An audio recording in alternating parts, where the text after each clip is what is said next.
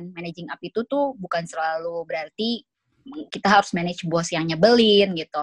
Tapi sebenarnya lebih ke gimana kita mengerti sifat sama karakter atasan kita untuk ngebantu diri sendiri to bring out the best of ourselves gitu.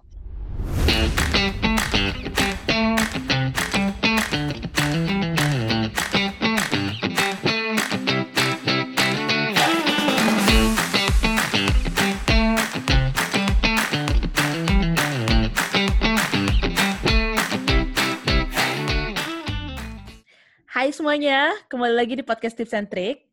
Buat yang baru datang, selamat bergabung. Aku Titi, dan aku akan jadi host kalian di podcast ini. Kita bakal ngobrolin dan berbagi tentang topik-topik seputar soft skill. Well, selamat datang di season kedua, AKA episode ke-11.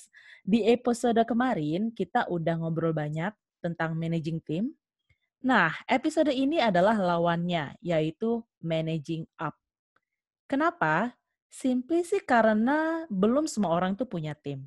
Misalnya yang baru lulus atau mungkin sekarang role-nya adalah individual contributor. Jadi sebenarnya apa sih managing up itu? Nah, sebelum kita ke sana, aku mau mengundang Echa ke atas panggung, panggung virtual. Hai Echa, selamat datang. Apa kabar? Halo Titi, baik-baik. Um, ya beginilah masih kerja dari rumah sambil mengurus anak.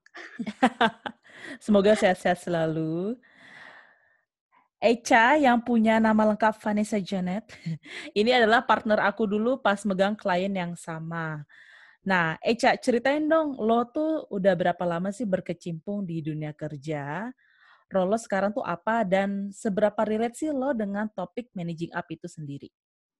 Oke, okay, um, jujur nih pas pertama kali Titi um, undang untuk podcast ini, aku sempat bertanya-tanya, aduh topiknya apa nih ya gitu, gue bisa relate kayak. Ya. Eh terus ternyata, terus ternyata pas uh, Titi cerita, iya topiknya kali ini managing up. Oh terus langsung excited nih dengarnya dari Titi, karena aku merasa kayak ini gue bisa relate banget deh gitu. Soalnya um, aku ini sekalian perkenalan ya. Jadi aku ini uh, udah uh, bisa dibilang 8 tahun ada di dunia kerja profesional.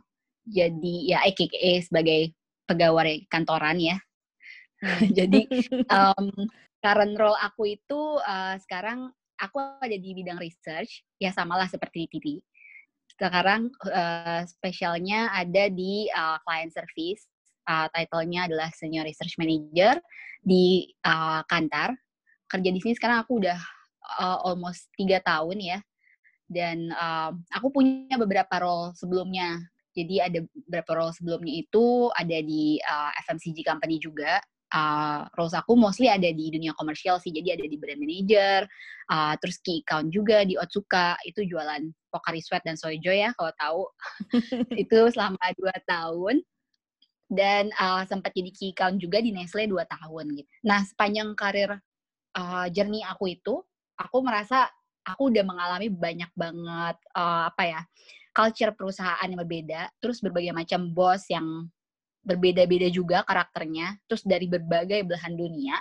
Jadi mulai dari orang Indo, um, orang Indonya juga kan macam-macam ya orang Indonesia turunan Jawa kah, orang Indonesia turunan Cina kah, apa Betawi gitu, sampai orang Amerika gitu, Europe dan uh, India gitu. Jadi aku udah ngalamin berbagai macam bos gitu. Um, dan ketika Titi bilang ini adalah tentang managing up, aku merasa oh ini aku pasti bisa relate banget jadi kayak semangat banget nih pengen sharing pengalaman-pengalaman aku gitu sama gimana aku uh, managing uh, leaders-leaders aku sebelumnya gitu. Gitu sih. Intinya sih menurut aku uh, semua leader yang aku temui gitu, semuanya itu made me into better person gitu. If not, it's uh, make me as a stronger or persistent person gitu.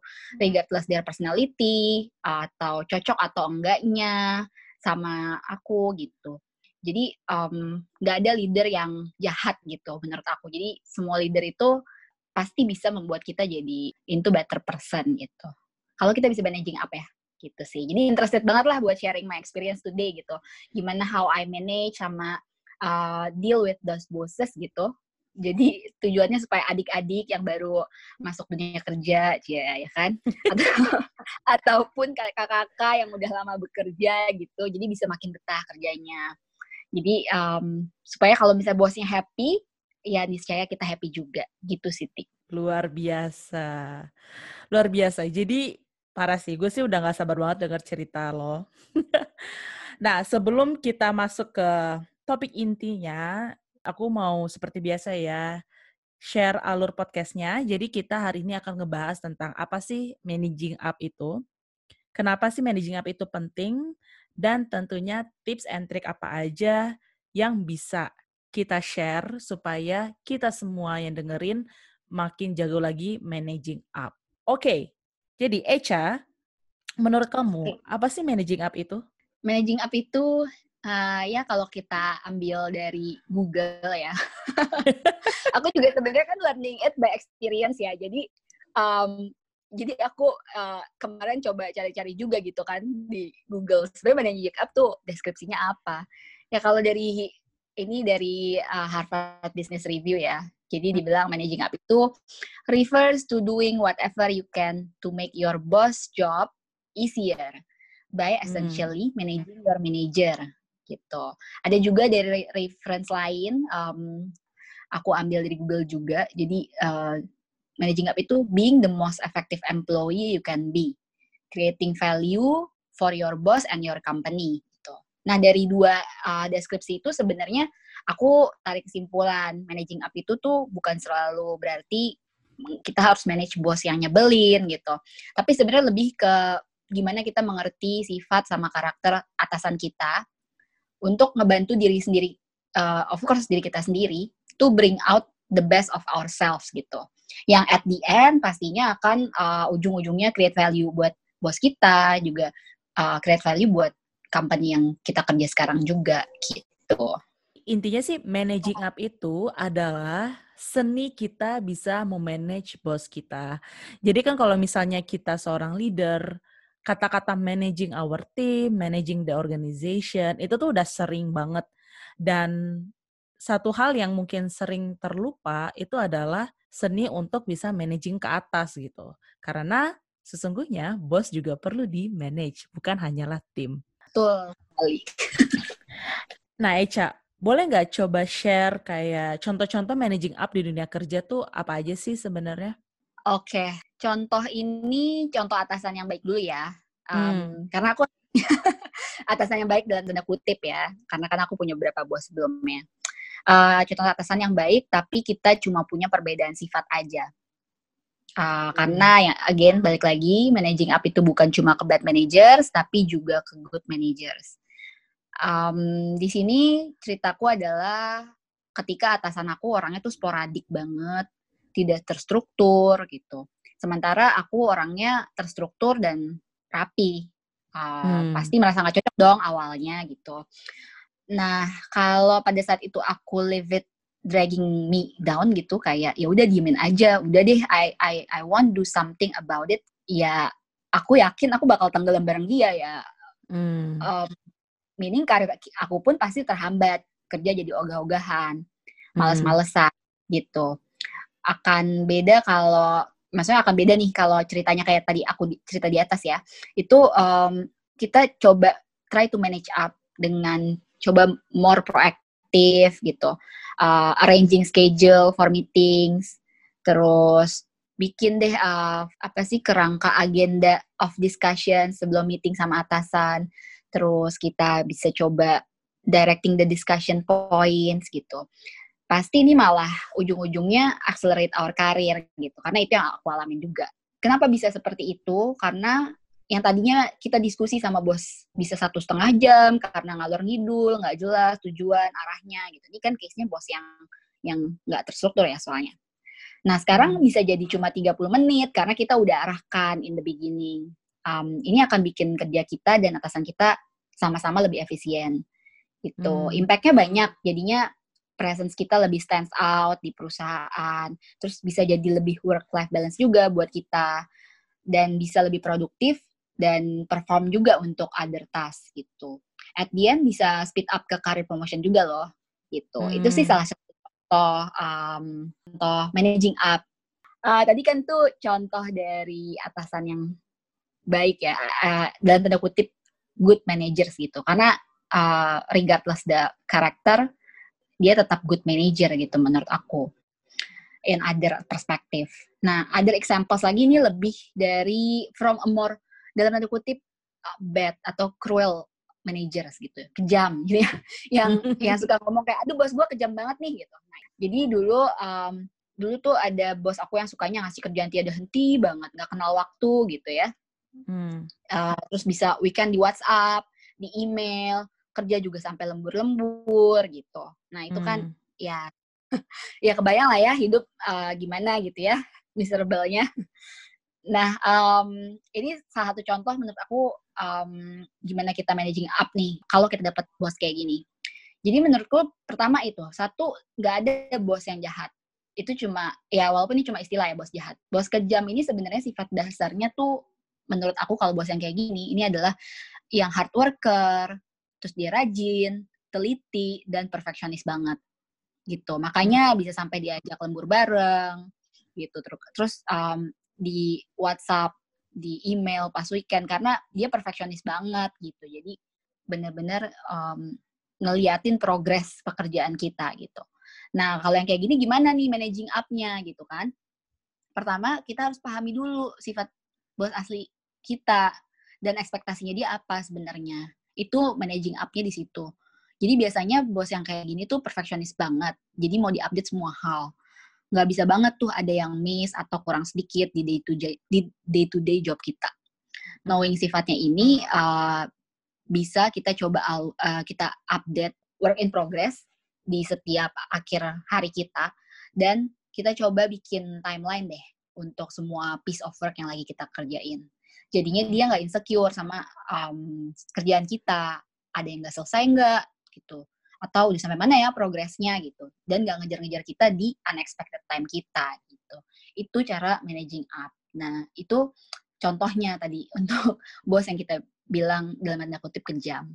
Sebenarnya menarik banget sih pas yang lo bilang sebenarnya bos yang kejam itu nggak ada karena hanyalah sifat dasarnya yang hard worker dan mungkin perfeksionis dan di sini yang menarik buat gue adalah it's the mindset dan gimana caranya lo melihat sebuah situasi. Dan menurut aku ini tuh penting banget karena managing up itu juga masalah mindset dan kemauan. Kadang kita tuh males nge-manage bos yang tanda kutip kejam atau misalnya galak atau kayak bahkan kebalikannya gitu yang gak pedulian gitu karena udah males duluan tanpa berusaha memahami, tanpa berusaha mendekati, tanpa berusaha mencari solusi gitu. Nah, ngomong-ngomong tentang managing up juga nih, Cak. Menurut lo, mm-hmm. apakah managing up itu cuma buat fresh graduates? Jadi orang-orang mm. yang benar-benar baru lulus dan kebetulan ya most likely akan langsung ke bosnya kan. Kayak less likely dia punya tim. Gimana kalau misalnya orang-orang ini adalah yang di middle level gitu. Jadi punya tim iya tapi punya bos iya. Mm-hmm. Jawabannya no.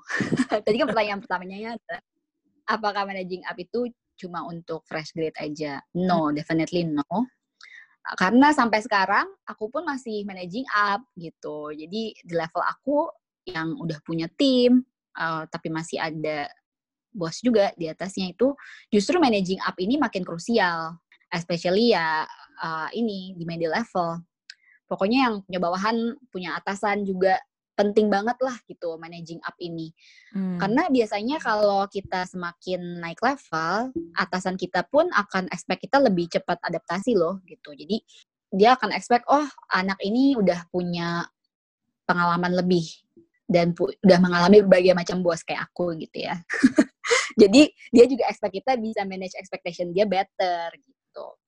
But of course for fresh grades, uh, this will be more challenging ya uh, menurutku karena kan belum pernah punya bos hmm. jadi ya harus coba-coba adaptasi dan um, a bit trial and error juga gitu tapi keep pushing yourself to get the best out of you gitu jadi um, ya itulah kenapa banyak sih sebenarnya fresh grade yang resign gitu kan dari kerjaan pertama mereka dengan alasan nggak cocok nih sama bosnya gitu kan.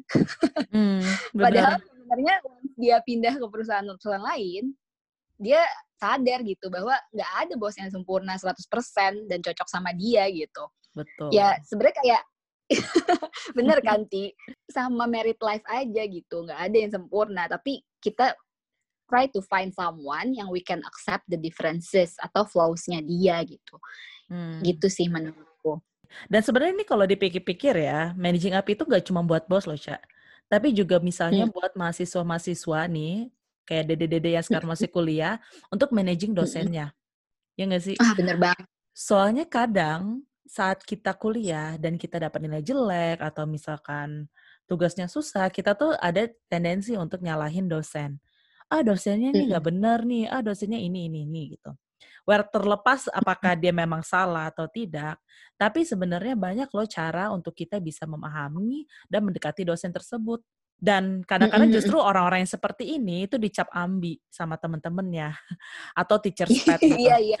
Tapi kalau menurut gue sih, I beg to differ ya. Kadang ada orang-orang yang emang kayak gitu genuinely dia pengen ya dia pengen belajar gitu. Jadi dia mendekati dosennya. Jadi sebenarnya konsep managing up itu tuh selain ke bos bisa juga ke dosen atau ke siapa pun lah yang mungkin secara hierarki lebih tinggi dari kita dan kita tuh pengen belajar dari dia. Karena kan saat kita jadi tim dari bos kita, kan sebenarnya banyak juga hal yang kita pengen belajar dari dia. Jadi teringat ya kan nostalgia masa-masa um, gue waktu skripsi harus manage uh, dosen pembimbing gitu kan. Betul, apalagi pas skripsi sih. Apalagi pas iya, skripsi bener -bener. sih, yang kayak satu skripsi itu adalah tugas tanpa deadline ya. Jadi kayak deadline kita menentukan sendiri. Kayak kalau nggak nggak memenuhi deadline, ya udah sih nggak ada hukumannya, lulus telat aja gitu. Jadi iya, saat bener -bener. dosennya hilang-hilangan kan kita yang harus cari kan, karena kita yang butuh. Dan iya, iya. banyak loh orang-orang yang ya menyalahkan dosennya karena misalkan ah, dia nggak bisa dihubungin lalala ya. Mungkin benar iya. ya ada beberapa dosen yang mungkin tidak baik gitu. Tapi sampai kita berusaha di titik di mana titik darah penghabisan, barulah kita bisa menyimpulkan hal tersebut sih kalau menurut gue. Iya betul betul. Itu iya uh, I see it happens a lot sih gitu. Um, hmm. Kayaknya di mana ada banget yang nyalahin. Um, aduh, aku jadi telat lulusnya nih gitu karena dipersulit gitu kan dalam tanda dipersulit. Um, memang sih ada mungkin ada dosen yang dalam tanda kutip menyulitkan gitu. Tapi bukan berarti kita give up on hmm. um, trying to understand what he or she wants gitu, what he or she expected from us gitu sih. Nah, Cak, kembali ke konteks uh, karir ya atau uh, day to day work. Sebenarnya kenapa sih kita tuh harus bisa managing up? Hmm, oke. Okay. Jadi kenapa itu penting gitu ya hmm. di kerja ataupun ya sebenarnya di dunia kuliah tadi ya. Betul especially mungkin aku talk from um, dunia kerja. Kalau menurutku ada empat poin kenapa itu penting. Hmm. Uh, ini dari pengalaman aku karena um, ya udah kejadian gitu.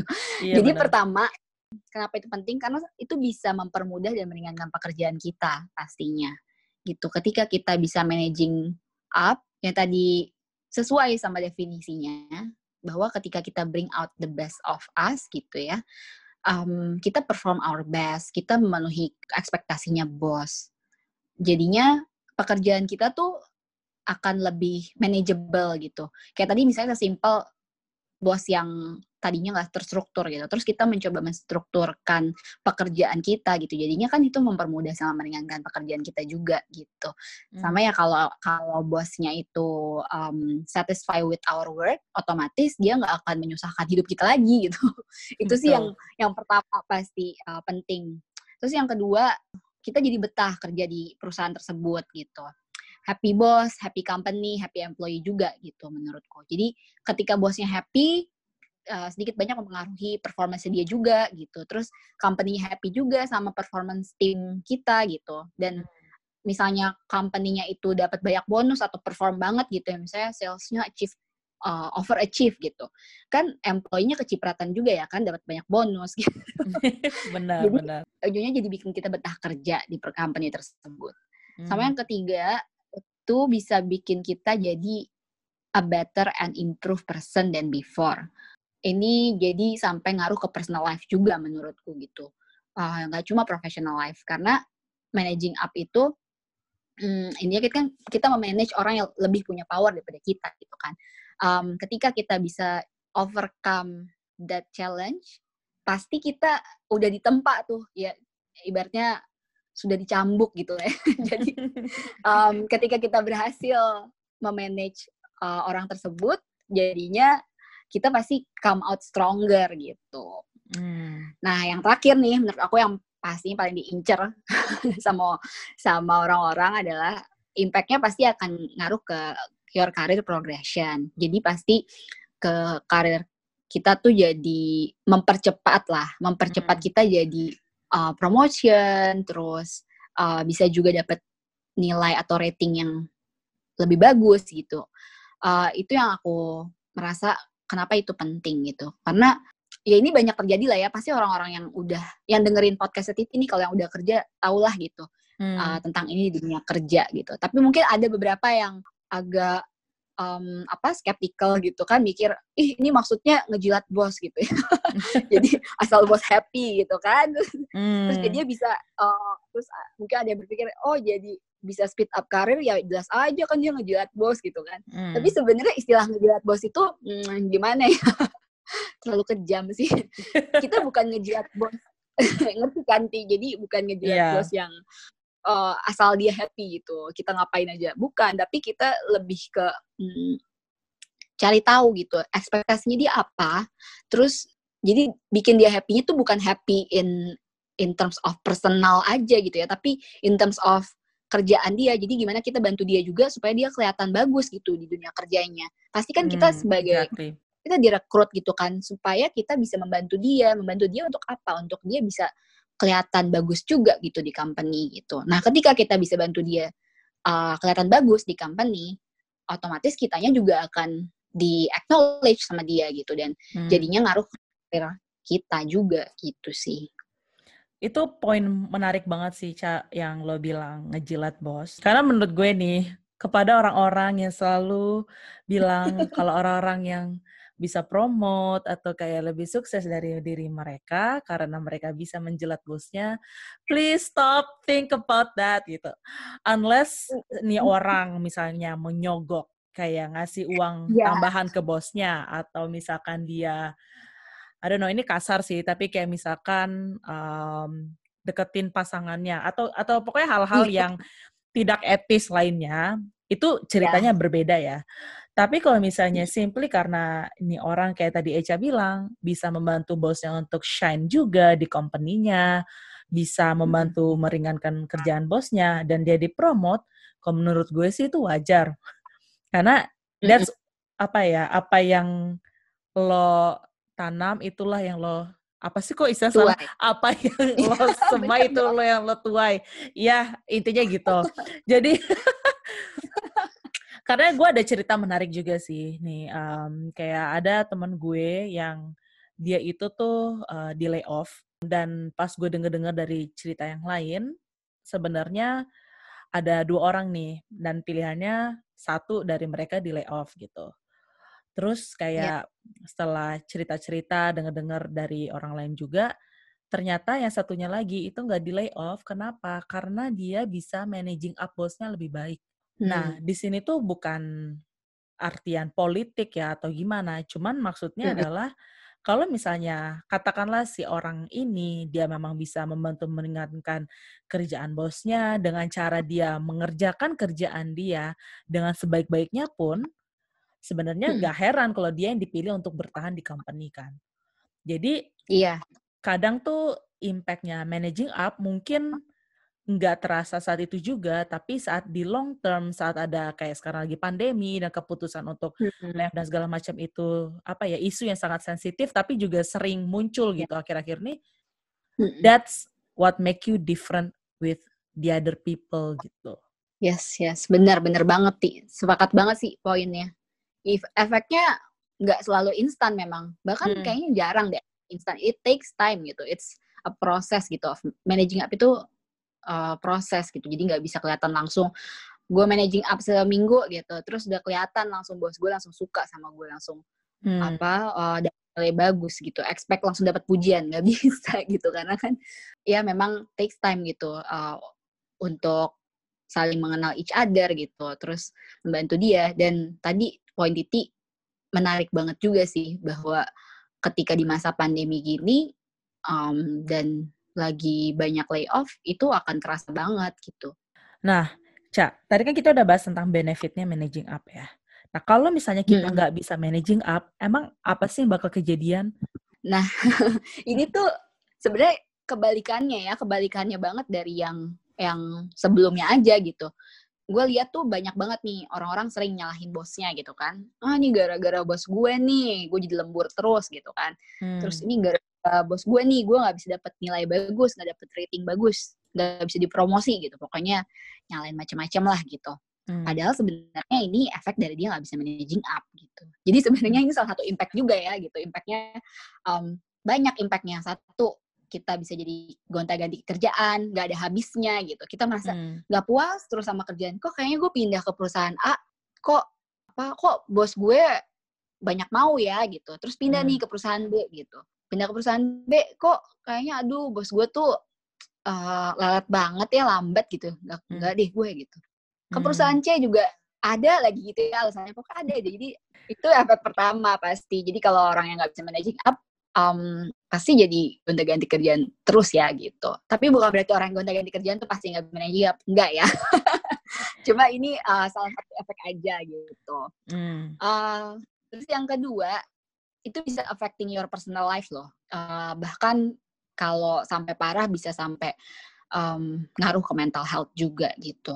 Karena um, ketika kita nggak bisa managing up itu kita kan jadi nggak bawaannya nggak happy terus nggak puas sama kerjaan kita sendiri atau sama ya sama kantor kita sama um, ya ujung-ujungnya kayaknya kok performance gue jelek ya gitu. Uh, kok kayaknya bos gue nggak pernah puas ya sama gue gitu. Jadi nggak nggak happy gitu kerja Terus kalau yang tadi misalnya kita dapat bos yang apa yang yang kejam gitu ya kayak tadi nggak ngasih kita lembur terus gitu. Terus kita uh, di WhatsApp di email pas weekend kan jadi nggak work life balance gitu kan. Makanya itu yang aku bilang jadi bisa affecting personal life gitu. Nah kalau udah parah banget itu aku pernah loh uh, ketemu. Jadi dulu tuh ya teman gue ti ada uh, karakternya dia tuh kebawa gitu. Jadi iya jadi dia bawaannya setiap hari tuh menggerutu terus gitu. Terus hmm. semuanya tuh di negatif gitu. Jadi kalau kita ngomong apa tuh ditanggapinnya negatif aja pokoknya gitu. Pada jadi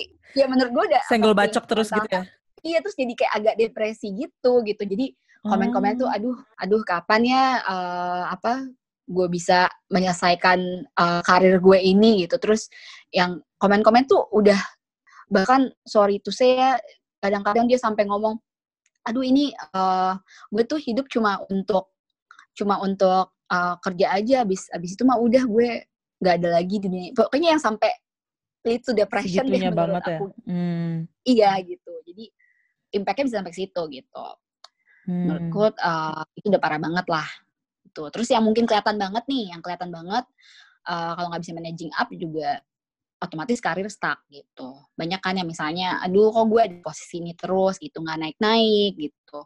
Padahal udah merasanya kayak, aduh kok gue merasanya gue ada kerja bagus tapi nggak naik-naik gitu. Tapi coba lihat lagi deh gitu, kerja bagusnya gimana gitu, udah sesuai ekspektasi bos belum gitu kan. Iya, yeah, iya. Yeah. Terus mau Terus yang kedua lagi bukan cuma karir stuck nggak naik-naik gitu ya. Kan kadang-kadang kalau kita karir stuck nggak naik-naik, oke okay lah misalnya ternyata emang karena competitionnya susah gitu. Maksudnya berat di company itu banyak banget orang yang bagus. Kita sebenarnya bagus juga gitu kan. Tapi yang ketara banget kalau orang nggak bisa managing apa adalah nanti mau nyari kerjaan baru lagi juga sulit. Karena hmm. dia pengalaman yang sekarang aja dia belum berhasil gitu cracking ibaratnya cracking bosnya maunya apa nih gitu kan. Terus dia belum bisa get out of the challenge. Dia belum bisa uh, transforming him or herself into a better person. Jadi ketika mau cari kerjaan baru nanti pas di interview uh, gimana? Udah uh, apa role selama ini ngapain aja? Terus what can you learn? Gitu. Ya nggak banyak gitu jadinya yang yang dia bisa ceritakan gitu. Karena ya hidupnya hmm. tadi ngeluh-ngeluh kan. Gitu sih. Oh, jadi yang ketara banget itulah. Gitu ti Nah, ngomong-ngomong Mm-mm. tentang uh, pengalaman ya, Mm-mm. lo tuh punya nggak sih pengalaman kayak lo dulu dihadapkan dengan situasi nyata di mana lo struggling untuk bisa managing up? Mm, mm, mm, mm. Ya, ya, jadi pengalaman pribadi nih ya sekarang. Padahal sebenarnya Ta- tadi tadi temen, pengalaman tadi pribadi temen. sih. Sekarang sekarang ada. bergeser, bergeser. Sebenarnya tadi juga berdasarkan pengalaman pribadi sih. Oh, Ya, eh, oke.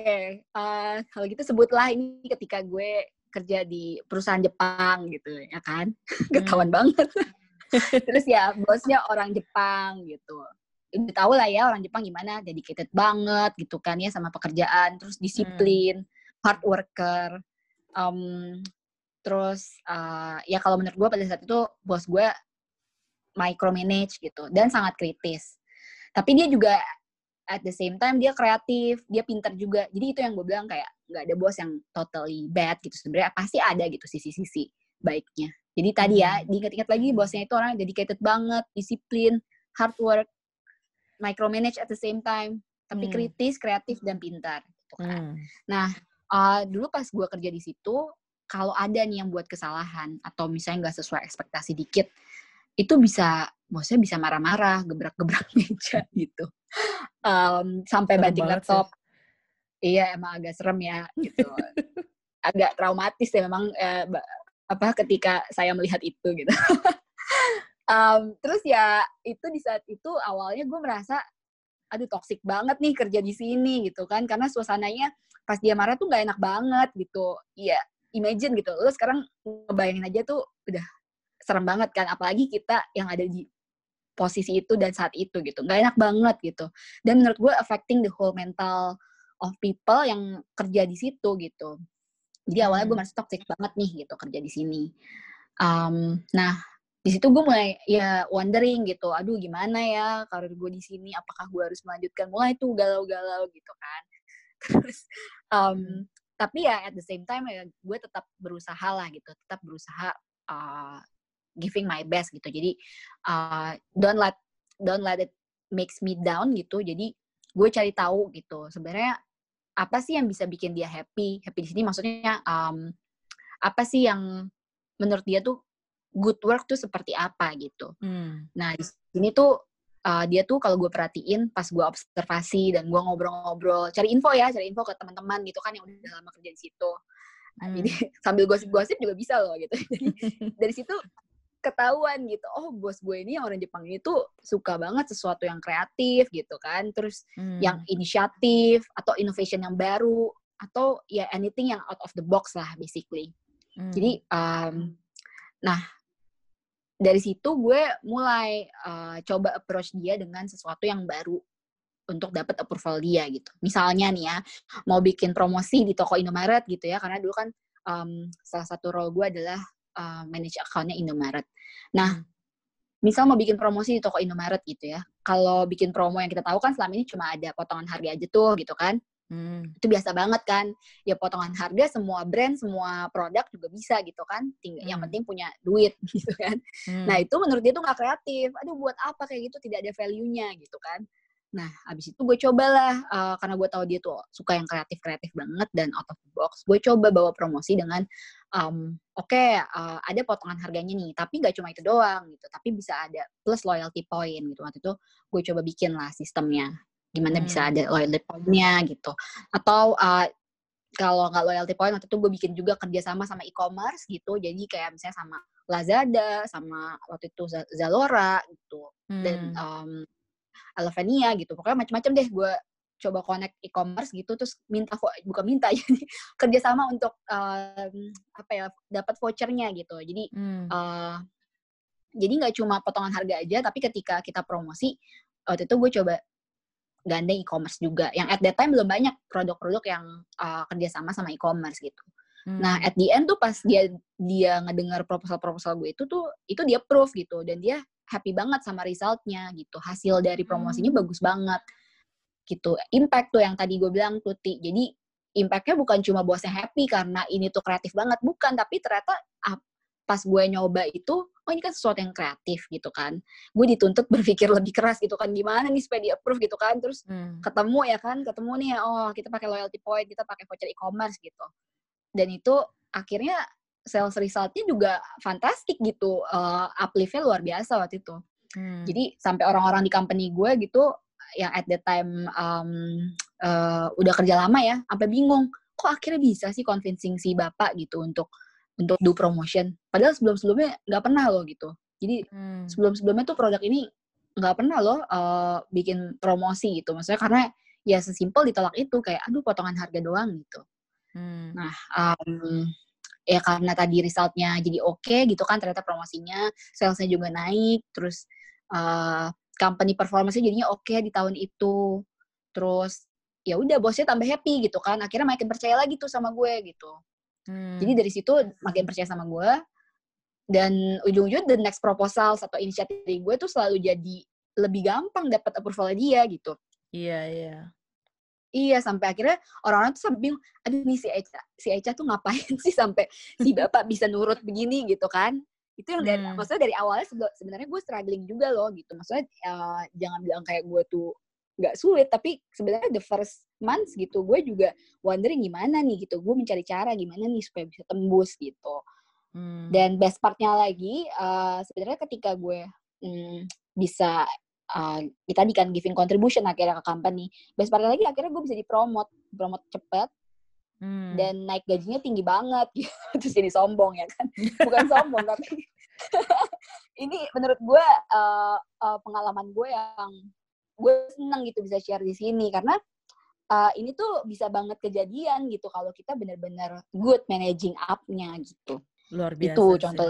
Menarik banget sih, Ca. Karena yang dari gue dengar dari cerita lo itu adalah lo fokus ke hal-hal yang uh, pertama positif dari bos lo, which is mm -hmm. adalah dia kreatif, dia juga suka inovasi, dan sebenarnya kan itu kayak dia suka gebrak-gebrak meja dan lain-lain kan, ya itu mungkin nggak semua orang gue rasa sih kebanyakan orang sih mungkin akan kaget ya atau mungkin gak cocok pada awalnya tapi banyak loh orang-orang di dunia kerja yang cara dia menunjukkan care atau dia kepedulian ya kepada timnya itu ya dengan cara-cara yang mungkin sangat berbeda atau di opposite of lembut gitu. Dan itu biasanya yeah. kita sebutnya tough love ya. Jadi mm. menurut gue tuh suatu contoh banget buat yang dengerin juga kayak dari case-nya hmm. Echa itu adalah siapa pun tuh bisa banget managing up as long as mau aja sih untuk berusaha hmm. memahami dan mendekati karena percayalah hmm. rewardnya tuh gede banget dan bener banget yes dan gak cuman kayak misalnya promote atau naik gaji kan impian semua orang gitu tapi juga ya secara company-nya growing, bosnya juga growing, dan mungkin ke depannya kita punya opportunity-opportunity lain yang mungkin belum kepikiran sekarang. Misalnya kalau kita mau pindah kerja nih, pindah kerja dalam hmm. artian di company ini kita udah belajar banyak ya, jadi bukan pindah karena gak betah gitu, tapi pindah karena untuk hmm. naik level atau belajar ke industri lain. Kalau misalnya dekat hmm. sama bosnya dan dia tahu kalau kita tuh kerjanya tuh bagus, dia mungkin banget loh bisa rekomendasiin kita ke networknya dia yang mungkin bisa mem membuka pintu kita ke opportunity yang lebih besar lagi gitu. Jadi bisa sejauh itu gitu loh rewardnya kalau misalnya kita bisa mm managing up our boss. Nah, Echa, kan tadi iya. kita udah bahas banyak ya, Ca. Kalau misalnya lo bisa ngasih nih lima tips and trick yang handy banget buat yang dengerin biar bisa langsung mempraktekkan untuk mulai bisa managing up bosnya. Oke. Okay. Jadi kalau tips and trick, lima tips and trick ya. Jadi yeah. satu, ini yang paling penting dulu. Satu, pahami betul sifat dan ways of working atasan. Itu tuh um, number one lah, number one tips gitu menurutku. Hmm. Tadi pahami betul sama um, sifat sama cara kerjanya gitu ya. Jadi uh, bisa bisa coba cek apa sih yang sebenarnya dia coba achieve di company ini gitu, di career role-nya dia gitu. Terus um, coba explore juga, uh, jadi explore nih pertanyaan-pertanyaan ini gitu ketika kita kerja sama dia, interaksi sama dia gitu. Coba kita pahami dari pertanyaan-pertanyaan ini gitu. Uh, terus apa sih sebenarnya yang dia value the most gitu, secara kehidupan personal sama profesionalnya dia gitu. Jadi dia kalau misalnya value the most tuh, jadi dia tuh iya benernya sukanya tuh sama hal apa kalau kayak tadi bos gue yang tadi tuh dia uh, sukanya hal-hal yang kreatif gitu kan dia akan value the most creativity gitu kan nah hmm. itu harus dicari tahu juga tuh jadi kalau kita udah tahu nih sebenarnya dia value the most apa sih hal apa gitu pasti lebih gampang uh, kita paham sama sifatnya dia hmm. terus um, kita lihat juga karir experience dia in the past jadi bisa lah ya stok LinkedIn atau misalnya mungkin have a conversation aja gitu sama dia. Jadi pas lagi ngobrol gitu, cari tahu dulu dia pas experience-nya gimana, punya uh, pas leadersnya seperti apa gitu. Itu uh, sedikit banyak akan apa tuh um, mempengaruhi dia yang sekarang gitu. Jadi bisa bantu untuk memahami. Ini masih poin pertama ya, memang agak panjang. Jadi harus paham betul sifat dan cara kerjanya. Tapi dari pertanyaan-pertanyaan ini, pertanyaan terakhir yang bisa dieksplor juga adalah um, role seperti apa yang yang dia lihat kita tuh bisa bisa bantu dia gitu. Hmm. Jadi um, ya sebenarnya ekspektasinya dia sih, ekspektasinya dia untuk kita kerja di kerja di timnya dia tuh apa gitu. Jadi kita akan playing role sebagai apa nih? Apakah ya tadi apakah untuk ngebantu dia semakin shining gitu di uh, ke bosnya lagi gitu. Atau misalnya dia minta sebenarnya role kita um, uh, lebih ke untuk sebagai partnernya dia, teman diskusinya dia. Kan ada kan bos yang sebenarnya aduh sebenarnya aku tuh nggak bukan tipe yang bukan tipe yang harus nyuruh-nyuruh. Hmm. Uh, Oke, okay, ini bukan, tapi tipe yang oke okay, aku tuh butuh teman diskusi gitu. Nah itu kita harus tahu sebenarnya dia tuh pengennya, expectnya kita tuh uh, role-nya sebagai apa gitu. Hmm. Gitu. Itu cara-cara untuk memahami sifat dan cara kerja atasan. Nah poin kedua tipsnya adalah have one-on-one conversation. Jadi hmm. coba set waktu untuk punya one-on-one conversation pastinya ini ketika kita baru dapat uh, kerjaan baru gitu, punya atau punya bos baru, ganti bos gitu. Harus ini wajib banget hukumnya punya one on one conversation. Karena hmm. ya mungkin uh, ya gue tahu ya kalau di perusahaan uh, mungkin uh, di beberapa perusahaan udah apply hal seperti ini gitu. Kita kalau kalau ada bos baru kita harus one on one. Tapi ada juga perusahaan-perusahaan tuh banyak ya di, di Indonesia kayak banyak deh perusahaan-perusahaan yang ngebebasin aja gitu terserah deh lo mau ngapain. Hmm. Nah untuk perusahaan-perusahaan untuk adik-adik atau kakak-kakak yang kerja di perusahaan seperti ini ya gue saja beranikan diri untuk have one on one conversation lah gitu ini hmm. tujuannya untuk kita bisa tadi exploring bisa exploringnya tadi tuh untuk memahami sifat atasan jadi um, cari tahu dia dulu sebenarnya gimana sifatnya kayak gimana dan hmm. untuk set expectation juga gitu satu sama lain jadi ekspektasi bos kita ke kita apa ekspektasi kita ke dia gimana gitu. Tapi ya itu maksudnya cara ngomongnya itu berlatih sendiri ya masing-masing. maksudnya um, intinya kita jadi bisa lebih tahu dan uh, mengerti dia lebih baik gitu. Dia juga jadi tahu kita tuh kalau kerja orangnya gimana gitu. Hmm. Nah yang ketiga um, tips lagi yang ketiga adalah kita harus punya good time management. Hmm itu. Nah, I think uh, poin nomor tiga ini um, apa ya agak hygiene factor sih ya. Apa hygiene factor susah ya jelasin. Intinya wajib lah, wajib tan no brainer. Uh, uh, jadi namanya aja kan ini managing gitu kan, dalam kutip managing. Jadi pastinya time management juga berperan di sini gitu. Gak hmm. ada lah bos yang gak suka kalau um, timnya tuh rapi, organized, terstruktur, punya good time management tuh gak ada lah bos yang gak suka gitu. Jadi nggak ada ruginya gitu kita punya uh, good time management dan I yeah. think poin nomor tiga ini penting banget juga buat um, mungkin untuk yang fresh grades gitu atau yang tadi yang lagi kuliah yang harus uh, lagi skripsi gitu itu tuh penting banget gitu uh, itu tips nomor tiga lalu yang keempat adalah um, be inisiatif dan proaktif gitu jadi hmm. uh, inisiatif atau proaktif ini bentuknya bisa uh, dengan kita menawarkan bantuan ke bos kita gitu. Jadi kita uh, selalu tanya coba ke bos kita, uh, ada yang bisa aku bantu nggak gitu. Tapi mungkin um,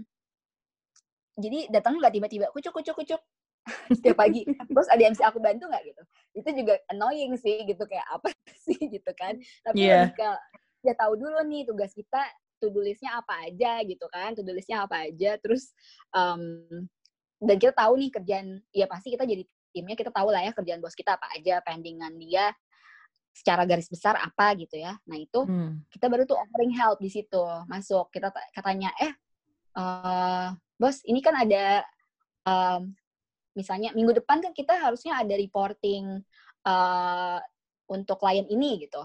Nah ini uh, kita mau misalnya ada ada yang masih kurang nggak ya di reportnya? Ini kemarin sih udah ada nih kita misalnya udah 50% ini masih ada yang bisa aku tambahin lagi nggak? Itu yang dimaksud um, apa menawarkan bantuan dan secara proaktif gitu. Hmm. jadi jangan nunggu sampai jangan nunggu sampai dia nanya gitu. Ini sih prinsipku jadi yeah, yeah. prinsip tips dari aku gitu ya. Jadi kalau um, ya memang sih nggak salah gitu kalau kita uh, gimana ya nunggu bos nanya terus kita bisa jawab gitu memang nggak salah toh kan kita udah ngerjain tapi ini jadi plus point banget gitu kalau misalnya Betul. dan jadi um, menurut aku salah satu kunci lah gitu kalau kita mau managing up dengan baik gitu jadi kita jangan nunggu sampai bosnya nanya tapi kita inisiatifly kita proactively kita um, dalam tanda kutip ngejar duluan gitu kita hmm. update duluan gitu. kita uh, update work in progress kita sampai mana sih gitu. Jadi uh, ini untuk bos yang baik yang terstruktur dan yang tidak terstruktur ini nggak bantu banget soalnya gitu. Kalau yang terstruktur jadinya dia nggak akan bolak-balik tanyain ke kita, eh udah sampai mana, udah sampai mana gitu kan.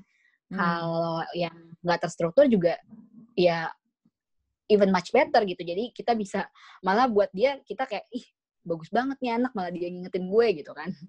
Kayak hmm. gitu. Itu poin nomor empat. Uh, tips yang kelima. Tips yang kelima itu um, simple menurutku. Jadi kita kalau datang ke bos, datanglah ke bos dengan point of view. Point of view di sini maksudnya jangan dengan tangan kosong. Hmm. jangan jangan pernah datang uh, kita tuh nggak um, ada persiapan gitu ya. Memang sih gitu uh, kalau misalnya mungkin agak sulit kalau misalnya kayak fresh grade gitu ya kan karena uh, nggak ada pengalaman atau gimana gitu ya. Gimana nih gitu mau nanya kayaknya kok aduh anak baru banget gitu ya. Hmm. Tapi bisa lah coba uh, mungkin cari-cari dari uh, teman satu apa ya teman sepir gitu yang udah lebih pengalaman tanyain aja gitu. Jadi pas datang ke bosnya tuh nggak bener-bener bos gue harus ngapain gitu. uh, eh ini ada report misalnya uh, ini buat report minggu depan atau misalnya ini buat presentasi minggu depan uh, gue harus ngapain nih gitu jangan kayak gitu hmm. datangnya. Itu itu walaupun ini iya sih juga, itu kayak hmm gimana? Kan iya. tugas kamu gitu. Iya jadi uh, itu um, ya harus diminimais juga. Jadi kalau datang datanglah dengan um, yang udah kamu persiapkan gitu. Jadi point of view kamu menurut kamu gimana? Gitu. Itu sama aja kalau misalnya kalau di situasi kita ada masalah juga gitu ada problem pasti bos kita sebenarnya hire kita tujuannya supaya kita bisa bantu dia solve gitu kan. Ya bukan berarti hmm. kita solve sendiri gitu. Tapi kita bantu dia solve bukan berarti kayak ada problem nanya ke bos, "Bos, ada problem ini nih." gitu. Gimana caranya gitu. Ya gimana ya bantu gue mikir dong gitu. Hmm. gitu sih. Um, itu tips-tips dari aku lima. Jadi aku summary lagi ya biar ingat betul. Jadi satu harus uh, pahami betul sifat dan cara kerja atasan. Hmm. Yang kedua beranikan diri untuk punya one on one conversation sama bos. Terus yang hmm. ketiga, time management yang bagus itu juga important. Sama yang keempat, uh, be proactive, be initiative. Um, always update your boss before before they ask. Sama yang kelima, kalau datang ke bos, always with your point of view, jangan jangan come blank gitu. Itu sih. Luar biasa. Dan satu lagi sih kalau aku mau nambahin ya, sekaligus merangkum rangkuman hmm. Eca ya, merangkum sebuah rangkuman. Jadi balik ke poin pertama yang pahami betul sifat dan ways of working bos kita itu adalah hal yang penting banget. Salah satunya itu adalah untuk mengaknowledge kalau bos itu berbeda dengan kita. Mungkin, mungkin berbeda dengan kita. Jadi yeah saat kita ganti bos kayak misalnya Echa ganti perusahaan pasti kan bos baru tuh. Nah bisa aja dari bos yang sebelumnya uh, galak atau misalnya nggak cocok sekarang jadi cocok. Itu kan ya bagus gitu. Tapi ada juga kebalikannya kan. Dulu biasanya cocok sama bos yang A terus ganti ke bos yang B. Oh beda ba beda banget nih cara kerjanya. Harus mengaknowledge dulu nih kalau memang berbeda gitu. Kayak kamu dan aku berbeda gitu cara kerjanya berbeda karena kalau kita terus mendinai atau bahkan kita berusaha merubah bos kita ini menjadi seseorang dengan imajinasi atau idealisme kita, kita harusnya bos itu seperti ini, itu bakal susah banget gitu. Karena hmm. di sini adalah kita ngomongin gimana kita yang memanage dia, bukan dia yang berubah supaya sesuai dengan kemauan kita gitu. Kayak misalnya kita yeah. suka bos yang terstruktur, yang misalnya lembut gitu. Terus dapat bos yang benar-benar bertolak belakang, instead of kita merubah bos itu menjadi orang yang lembut dan terstruktur, gimana caranya kita menghadapi orang yang mungkin lebih spontan, lebih lebih tegas gitu. Jadi di sini tuh kitanya yang harus bisa fleksibel kayak air instead of merubah si wadahnya itu sendiri. Wah, mantap perumpamaannya Titi. Gokil ya. Nah, yeah. Cak, terakhir nih sebagai penutup karena tuh emang ada situasi yang kayak bos tuh emang nyebelin aja gitu loh. Kayak udah berusaha nih, terus tetap aja kayak, waduh gak cocok-cocok juga nih. Kayaknya beneran situ minyak saya air gitu, gak akan bisa bergabung. nah kalau kayak gini nih, menurut lo tuh apa sih solusinya, Cak? Mm, ini nih pertanyaan yang tricky banget ya gitu. bisa-bisa kalau salah jawab bisa mematahkan teori sebelumnya nih. um, tapi ini menurutku ya, jadi uh, itu sering banget sih aku dengar kayak dari teman-temanku gitu ya. Uh, aduh nih ada, gue dicoba lah segala macam cara gitu, nggak bisa gitu, nggak cocok deh pokoknya, malah menyakiti diri gue sendiri gitu kan. Um, Sebenarnya gini sih, jadi kalau bosnya masih cukup open minded, saranku um, tetap uh, saranku tetap coba bikin regular one on one conversation gitu. Tadi kan tips tipsku yang pertama adalah have one on one conversation. Tapi hmm. kali ini coba bikin regular gitu. Kalau misalnya bos ini masih cukup open minded ya. Tadi kan ya nggak tahu ya bos yang gimana nih nyebelin kalau misalnya senyebelin nyebelin tapi dia orangnya masih open, um, masih mau apa ya terbuka dan mau uh, berubah gitu. Ya itu coba kita bikin regular gitu. Regular have uh, one-on-one conversation. Tujuannya untuk bisa tracking progress on each other gitu. Jadi hmm. kan tadi kalau kita udah set nih, aku ekspektasinya seperti ini, kamu ekspektasinya seperti itu gitu. Nah, yaudah gimana ketemu di tengah gitu kan? Nanti udah ketemu uh, caranya ketemu di tengah, bikin regular misalnya satu bulan sekali gitu. Ya ini banget kan, ngejar banget. Atau ya kalau nggak mau se sering itu misalnya um, tiga bulan sekali gitu ya. Senyamannya aja gitu bikin regular uh, cari uh, gimana caranya bisa best fit together gitu. Nah nanti di conversation itu catat tuh poin-poin for improvementnya kan. Terus uh, concrete action plan-nya juga apa. Jadi jangan terlalu ngawang-ngawang juga conversationnya. Misalnya aku suka bos yang terstruktur gitu kan. Ya, terstrukturnya kayak apa gitu kan. Nanti bosnya kayak, oh iya ya nanti aku akan lebih terstruktur. Tapi kan actionnya apa gitu kan terstruktur apakah uh, kita minta kayak oke okay, uh, at least uh, misalnya dari dari aku akan coba uh, set meeting in advance gitu nah tapi uh, dari dari bosnya juga kan harus harus disiplin juga gitu ya udah ketika aku set meeting jangan sampai bentrok-bentrok sama meeting lain gitu jadi arrange arrange schedule yang bener juga gitu mungkin action plan-nya gitu. Jadi hmm. oke, okay, set meeting aku, tapi bos bertanggung jawab atas uh, kalendernya sendiri juga ya. Jadi kalau ada meeting invitation, either accept atau decline gitu. Jadi hmm. jangan sampai hmm. ada agenda Yang kayak gitu itu yang simple-simple kayak gitu. Jadi harus konkret pokoknya action plan-nya hmm. gitu. Dan ketika itu dibikin regular, kita bisa review kan next session-nya uh, dari setiap misalnya kita bikin ada 10 action plan itu. Dari uh, session yang sebelumnya uh, kita uh, misalnya ya tadi udah punya 10 itu di next session kita review udah checklist belum nih gitu hmm. gitu Itu sih yang pertama tips aku. Nah kalau masih bebel juga gimana? Aduh, udah di regular conversation gitu. Masih oh, bebel bisa aja deh gitu. gitu. Uh, uh, atau cuma berubah sebentar, habis itu balik sifat asal lagi gitu. Misalnya di quarter ini balik terus tiba-tiba next month udah berubah gitu kan. Nah ini agak susah nih, tapi coba kasih feedback yang kolektif. Jadi uh, kasih feedbacknya jangan cuma dari diri sendiri aja. Karena kan kadang-kadang uh, kalau cuma pendapat dari satu dua orang tuh kita suka nggak peduli gitu ya. Betul, cuma kalau misalnya kita ngumpulin uh, apa ya feedbacknya itu kita uh, scale-nya kita bikin lebih gede gitu, um, itu orang akan lebih berasa gitu. Jadi hmm. um, mungkin coba uh, cari bukan cari-cari kesalahan banget ya cuma maksudnya pasti kan kalau bos yang udah bebel banget itu biasanya nggak disukainnya bukan cuma sama satu orang tapi kolega lain tuh juga terganggu gitu jadi hmm. uh, coba cari uh, feedback dari teman-teman lain juga um, ya itu dikumpulin terus um, uh, kalau mau bikin sesi gitu sama dia gitu tapi jangan kayak judging atau misalnya pakai perwakilan siapa yang mau ngomong sama dia gitu tapi udah ngumpulin nah kalau perlu lagi nih bisa ngelibatin HR juga gitu jadi uh, bawalah tim HRD kalian atau kalian discuss loh sama tim HRD. Aduh kayaknya udah ganggu banget nih. Bahkan tim aku juga udah ganggu banget. Jadi minta HRD juga untuk cari solusinya. Hmm. Ini juga aku mau jadi share lagi ya kan. Um, ini terjadi juga soalnya pas aku kerja waktu itu di satu perusahaan.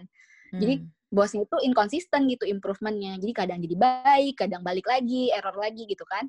Nah akhirnya ya udah aku discuss sama HR gitu. Apa sih yang mereka bisa bantu kita gitu. Dan at that time hmm. sampai akhirnya dibikin suatu company policy loh. Jadi hmm. uh, company policy atau company value gitu. Jadi uh, filosofi gitu. Yang mengatur supaya um, bosnya ini tuh uh, supaya dia nggak terlalu uh, ganggu kita gitu. At that time misalnya dia terlalu micromanage terus um, misalnya yang tadi sebenarnya sih yang cerita nggak marah-marah supaya nggak dia nggak marah-marah lagi yang hurting employees feeling gitu. Jadi dibikin gitu uh, sama hmm. HR suatu company value itu mungkin banget terjadi. Nah kalau udah kayak gitu kan, um, maksudnya uh, ya itulah uh, cara kita gimana um, kalau bosnya udah bebel banget gitu. Hmm. Karena butuh butuh uh, skill yang lebih besar untuk mengubah orang yang udah bebel gitu. Betul banget. Nah, uh, iya. Atau bisa juga tadi hasil ngobrol sama HRD kamu gitu. Coba ini kalau udah, aduh, udah udah kasih feedback kolektif, udah dibikin apa? Atau misalnya tadi HR-nya ya udah deh uh, misalnya kurang solutif juga gitu ya nggak bisa membuat company policy atau um, atau misalnya nggak bisa menjadi mencari jalan tengah buat kalian itu bisa juga coba ngobrol sama HRD buat cariin role baru atau bos yang lebih suitable gitu sama uh, sama kamu dan bisa mendukung karir progression kamu mungkin ya jadi uh, ini hmm. udah option menurutku udah option hampir terakhir sih gitu. hampir terakhir jadi cari uh, cari role atau bos yang lebih suitable jadi kan ya biasalah banyak company yang open untuk pindah-pindah role gitu kan. Oke okay, ya hmm. udah Eca nggak cocok nih sama bos A. Ya udah pindah Eca, tuker deh sama Titi. Titi sama bos A kayaknya cocok nih sifatnya mm. bisa nah kalau masih nggak betah juga ini um, sebenarnya last option very last option kalau buat aku ya.